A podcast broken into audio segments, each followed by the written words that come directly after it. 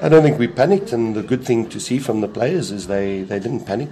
We, we continued and we kept fighting. We made the changes at half time.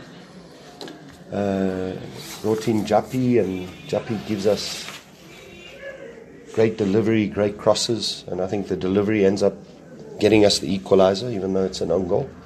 But the quality of the delivery was, was exceptional. We got ourselves back in, and I thought in the second half we had chances to go on and win it. you know, we had great opportunities in the second half. Clive, I, I remember him having a great opportunity.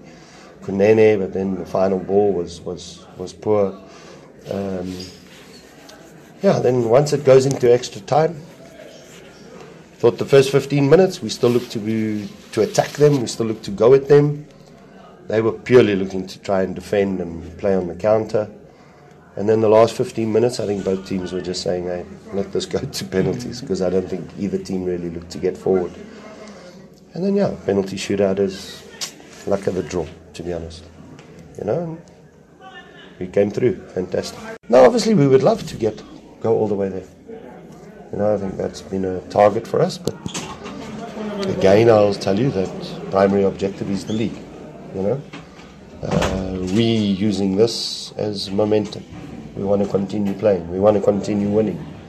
And the Telkom happens to be our next game. Now we got two league games coming up. Now the focus needs to turn there, and we need to keep that winning mentality going. You know, whatever comes with it, I see it as a as a bonus.